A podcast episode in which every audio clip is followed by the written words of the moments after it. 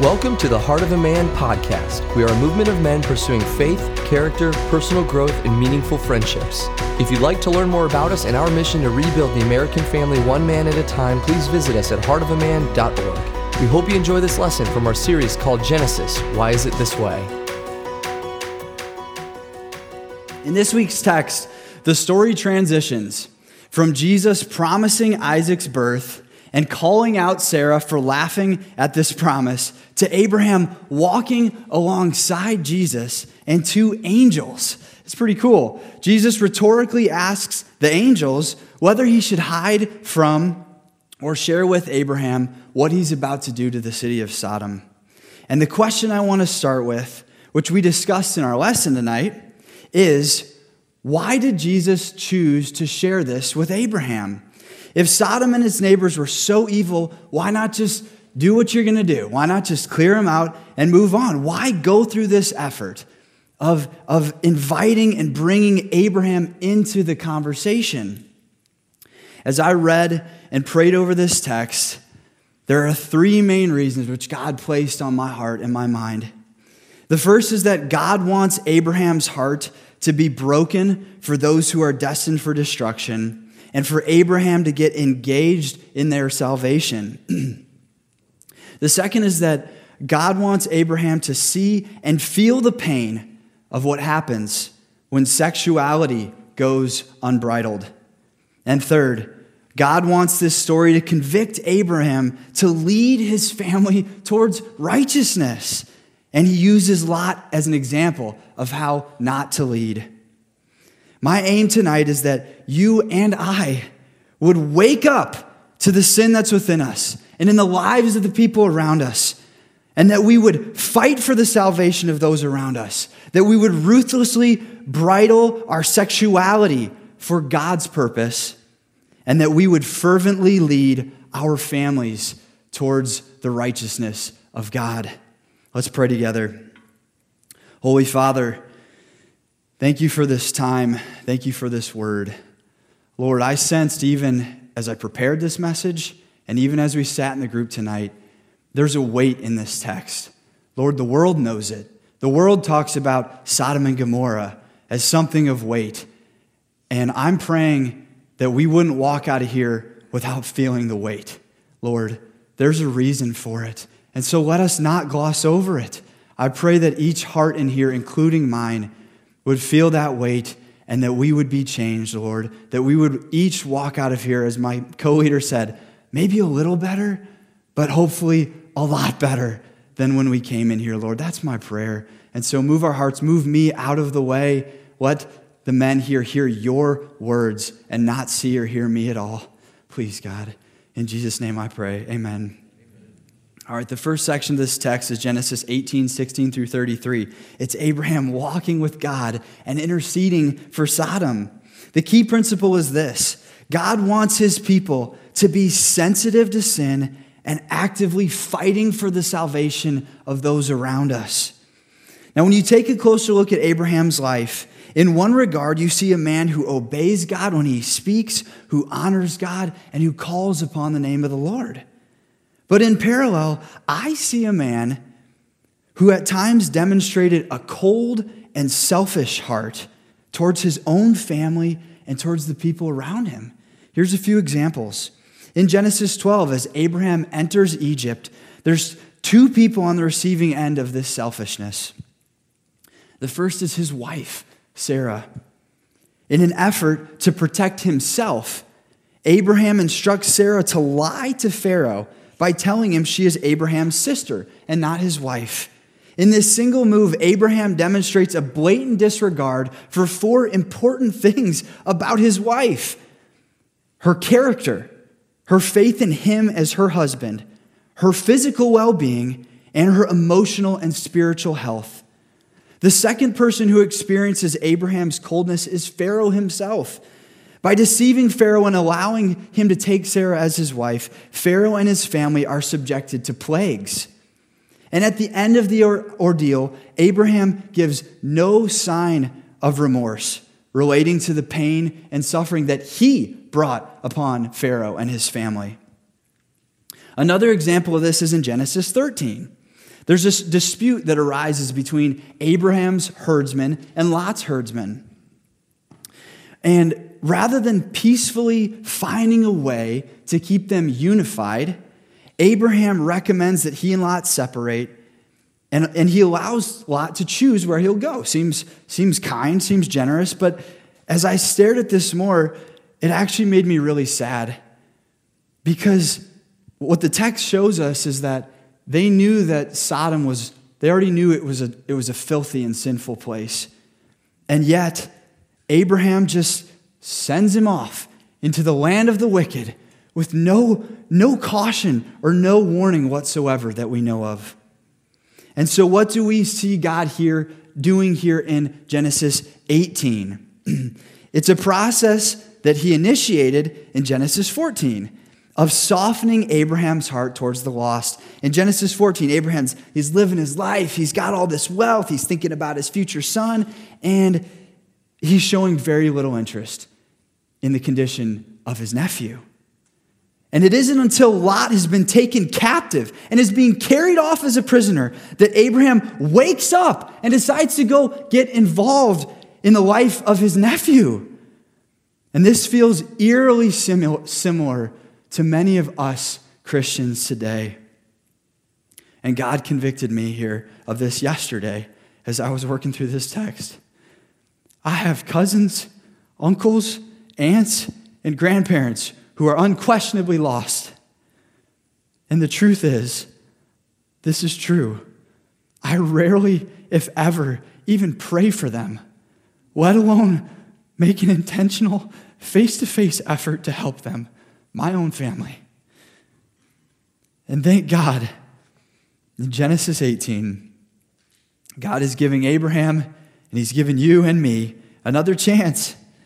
In Jude, the writer says this But you, beloved, building yourselves up in your most holy faith and praying in the Holy Spirit, keep yourselves in the love of God, waiting for the mercy of our Lord Jesus Christ that leads to eternal life. And then he says this and have mercy on those who doubt Save others by snatching them out of the fire. To others, show mercy with fear, hating even the garment stained by the flesh.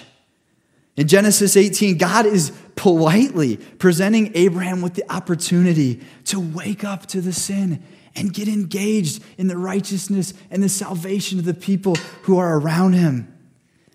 And thankfully, Abraham responds. He hears God's warning and he humbly does the only thing left that he still can do. He draws near to the Lord and pleads on behalf of the people in and around Sodom that he, God would spare their lives. God is showing you and he's showing me that he wants his people, he wants us to have hearts that are broken by the wickedness of the world. When we see our family members, our friends, our neighbors, our coworkers, and our brothers and sisters in Christ being drawn towards the gate of Sodom, or, the, or, or have become citizens of Sodom. What's he want us to do? He wants us to cry for them, not ignore them or criticize them.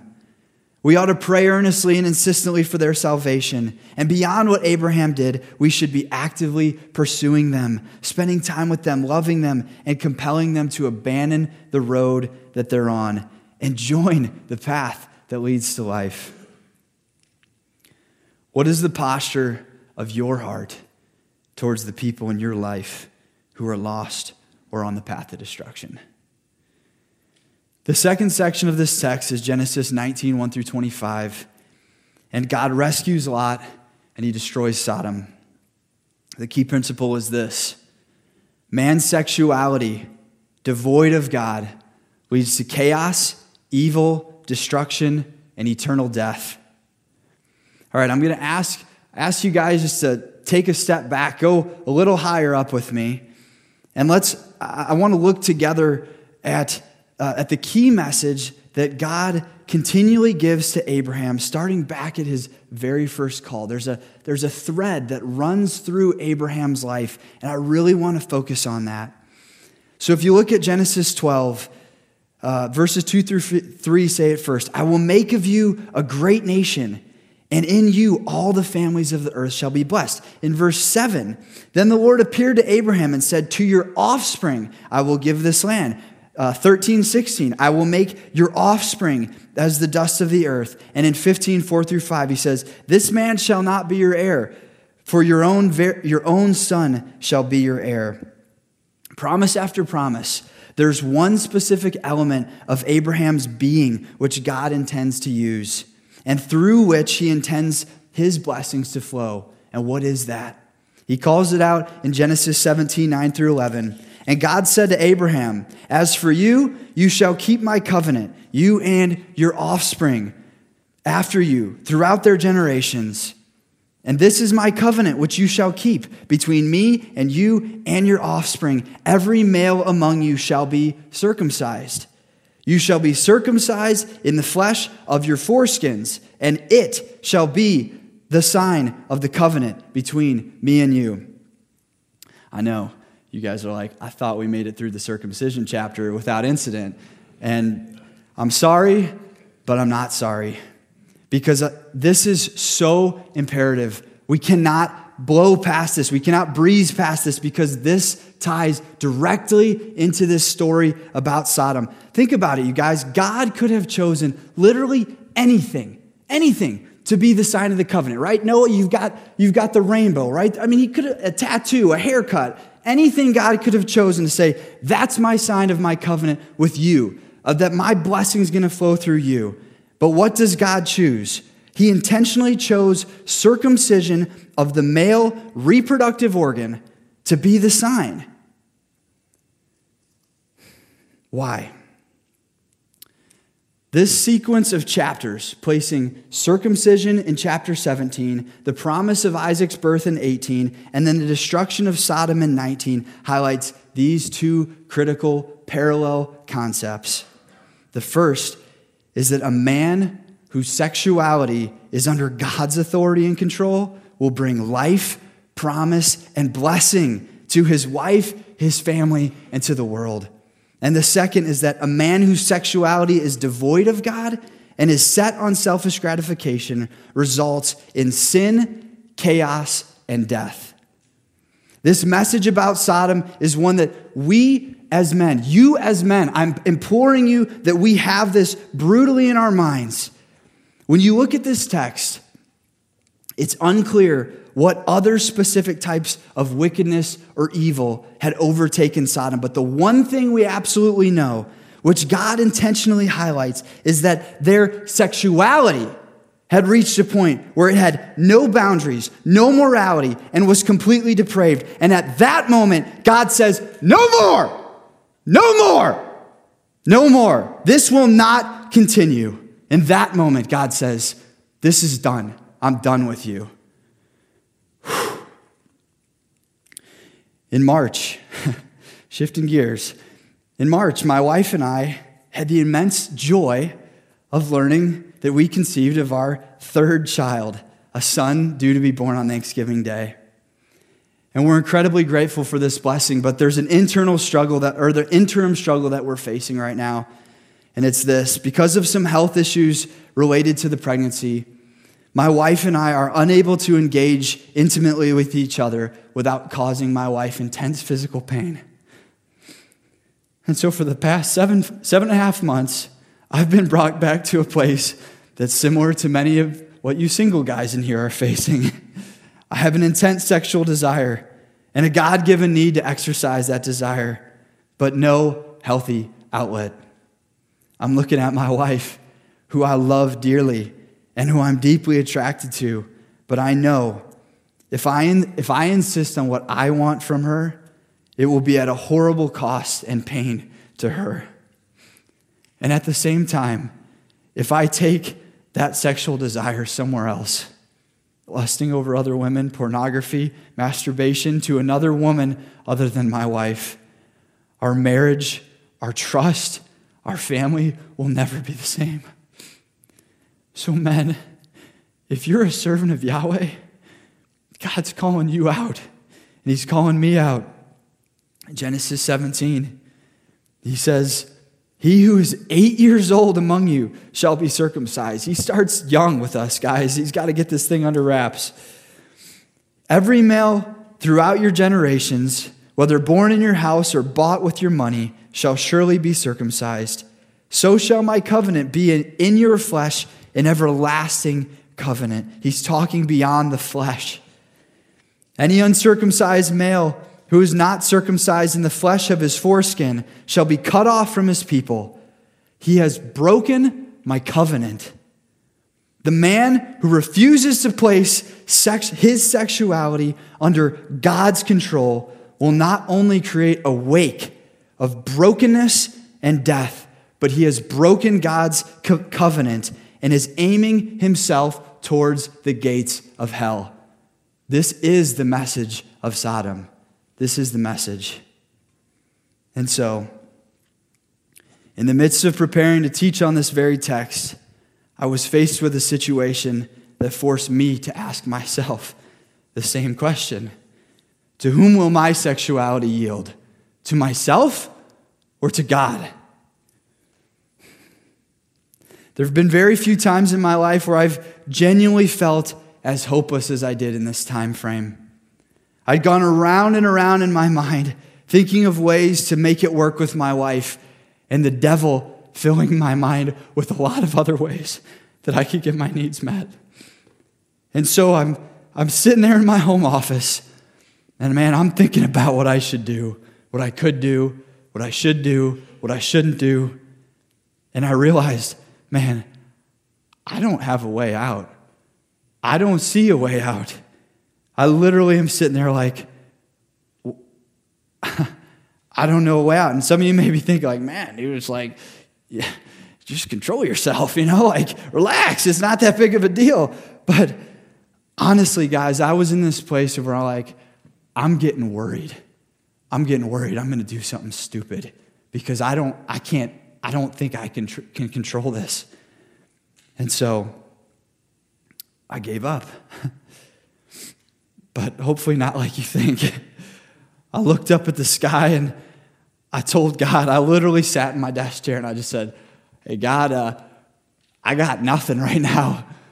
I literally have nothing, Lord. I, I don't know what to do. Um, I, I literally don't see a way out of this. And then I did, I did two things. I got down on my hands and knees on my floor in my office and I just begged God and I said, God, man, you got to help me. I love my wife. I desire to do the right thing, but this desire is destroying me. But I said, God, I will not take the path that will destroy my marriage. And I said, You got to help me. Come on. I'm trying to do the right thing, but you got to help me out, man. You got to help me out here, God. I'm you have to. And then I did one other thing. I didn't just do that. I texted a group of guys who, who I know and who know me and who I trust. After months of trying to just sort through this by myself, I texted him, I told him what was going on. I just said, Guys, can you pray for me, please? And the text started flowing in. I'm praying for you, man. I'm praying for you. I'm with you. I hurt with you. And I'm telling you guys, it was crazy. It was so crazy. In that moment, literally in that instant, my wife wakes up every single morning. She goes down at a, a certain time. She comes up at a certain time, 7 a.m. She's back upstairs. She goes and showers. But today, that day, that day, she came up early. I don't know why.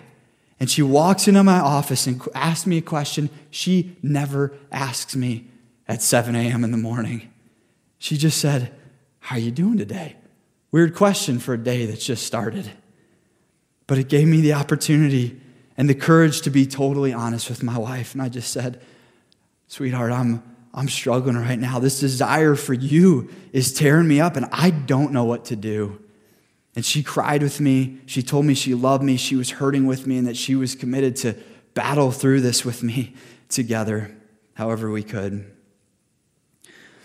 I added this scripture into this earlier today or, or yesterday, and I, I kind of cringed to add it because it's become so cliche but it's not cliche. 1 Corinthians 10 13. No temptation has overtaken you that isn't common to man. And here's the kicker God is faithful. He won't let you be tempted beyond what you can bear, but with the temptation, He will provide the way of escape that you may able, be able to do what? Not to get out, to endure it. To endure it. It was God who provided me the way to endure it, not me. When I finally stopped trying to manage my desire for sex myself and turned it over to God, He took it back and He used it to bring blessing to me, to my wife, to my family, to my friends who were supporting me, and hopefully to you guys. That's what He intends sexuality, our sexuality, to do, to bring blessing, not destruction. So, what will it take for you to turn your sexuality over to God. It's not a one day thing, it's every day turning it over to Him. Who will my sexuality yield to? Me or to God? And it's worth it. I promise it's worth it. All right, here's the final section Genesis 19, 26 through 38. It's the outcome of Lot and his family. This is the key principle. After God Himself, your influence over your family as its leader and as its husband and father is the single most important factor in the health and success of your family. So let's go back to where we started in this text. Genesis 18, the Lord said, Shall I hide from Abraham what I'm about to do? For I have chosen him that what? That he may command his children and his household after him to keep the way of the Lord by doing what? By doing righteousness and justice. Why?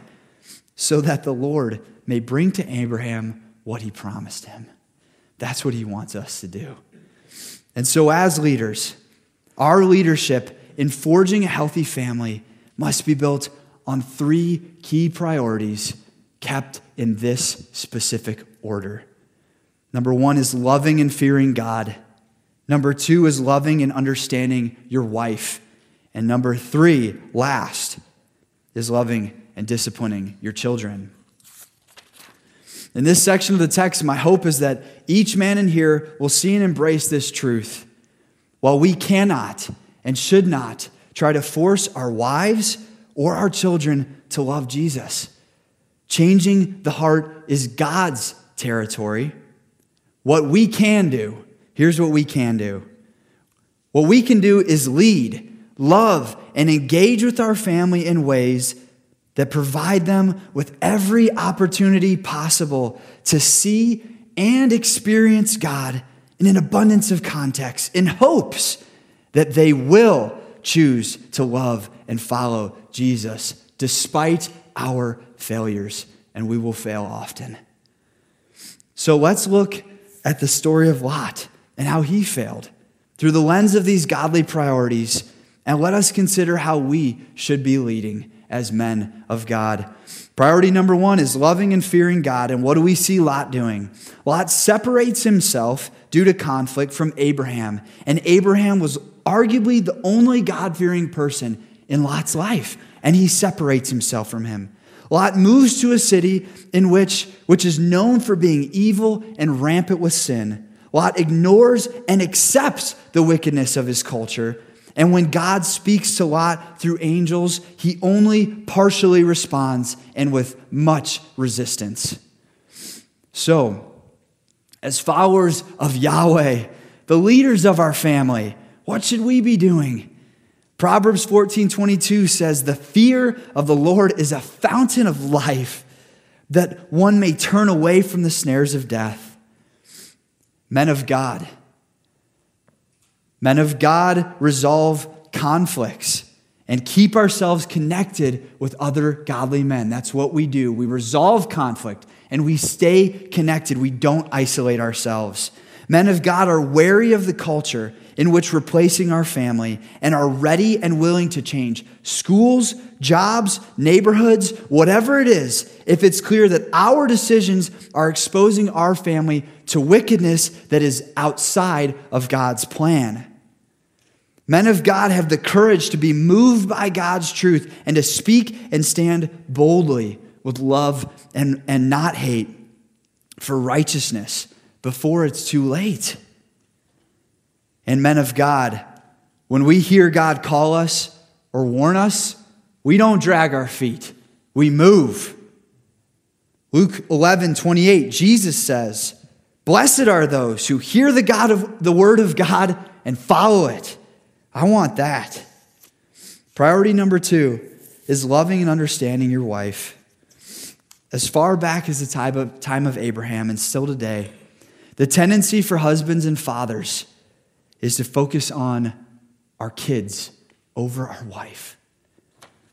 In Abraham's time, he depicts it perfectly. The focus of his life is on his son, his offspring. He's all jazzed up about his son, his son, his son, my offspring. And at the same time, we see him frequently devaluing Sarah, so much so that he sells her out. First to Abraham in chapter 12, and then later to Abimelech in chapter 20. And the irony of this is that if Abraham so badly and desperately wanted a son, what is the way by which a son would come to Abraham? Through his wife. And so, take note of this. In the very laws of nature which God established, your wife must come before your kids.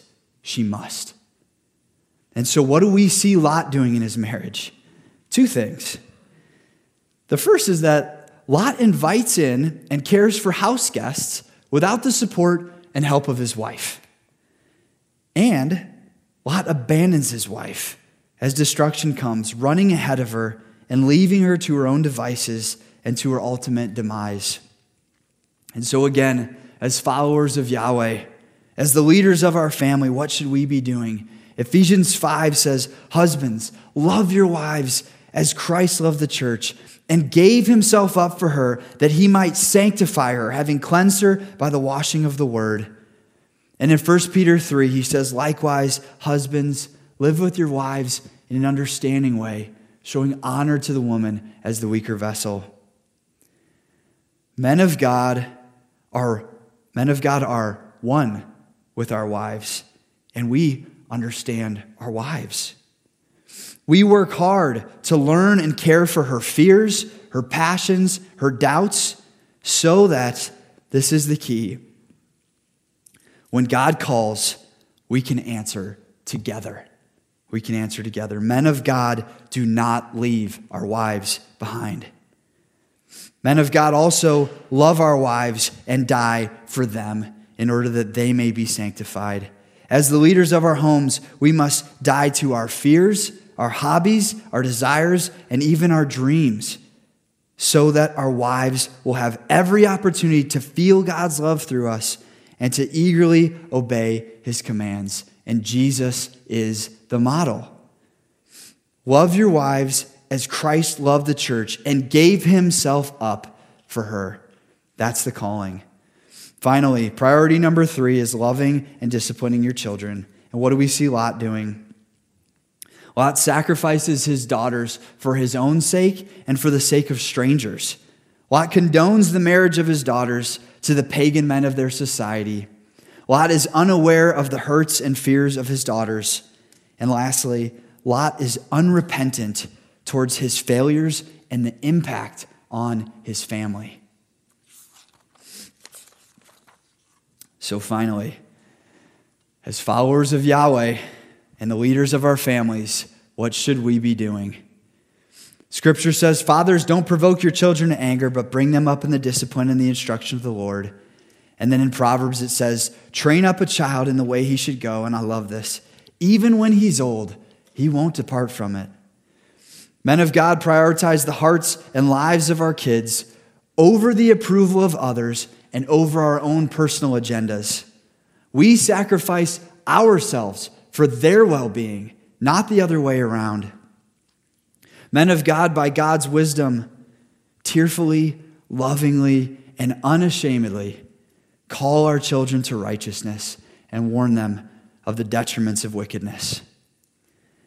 Men of God are invested in the thoughts, emotions, and cares of our children, not just their salvation we care about all that's going on within our kids, not just if we can get them to heaven. And finally, Men of God, humbly admit to our children when we have failed them, asking for their forgiveness and seeking to fix what we broke. That's what men of God do. Psalm 112 says this Blessed is the man who fears the Lord, who greatly delights in his commandments. His offspring will be mighty in the land, and the generation of the upright will be blessed. What in your leadership of your marriage or your household is God calling you to change today? As I studied this and thought about it over the weekend, God showed me that I was choosing to watch college football over spending time with my two beautiful daughters who were dying to be with their daddy. What in your leadership of your marriage or your household is God calling you to change today, tonight? So, in conclusion, the calling is simple, but it's not easy. Be tenderhearted towards the lost, fighting for their salvation. Be tenacious towards your sexuality, relentlessly turning it over to God. And lastly, be a God fearing leader who loves God, who dies for his wife, and who humbly cares for and disciplines his children. This is God's message. Let's pray together. Father in heaven, thank you for this word. Lord, um, you promise us that when your word goes out, it won't come back void. And so I pray as each man in here um, ingests whatever they heard, it's your word, Lord. And I pray that it would move each of them towards you, Father. And if it doesn't, God, I pray for their soul. God, I pray that the men in this room would reach out to that brother and would have a heart that breaks for him, Lord. Help us to leave here and turn our sexuality to you, God. We need you desperately. Move in our hearts, and we love you, Lord. Thank you for your word. In Jesus' name we pray. Amen.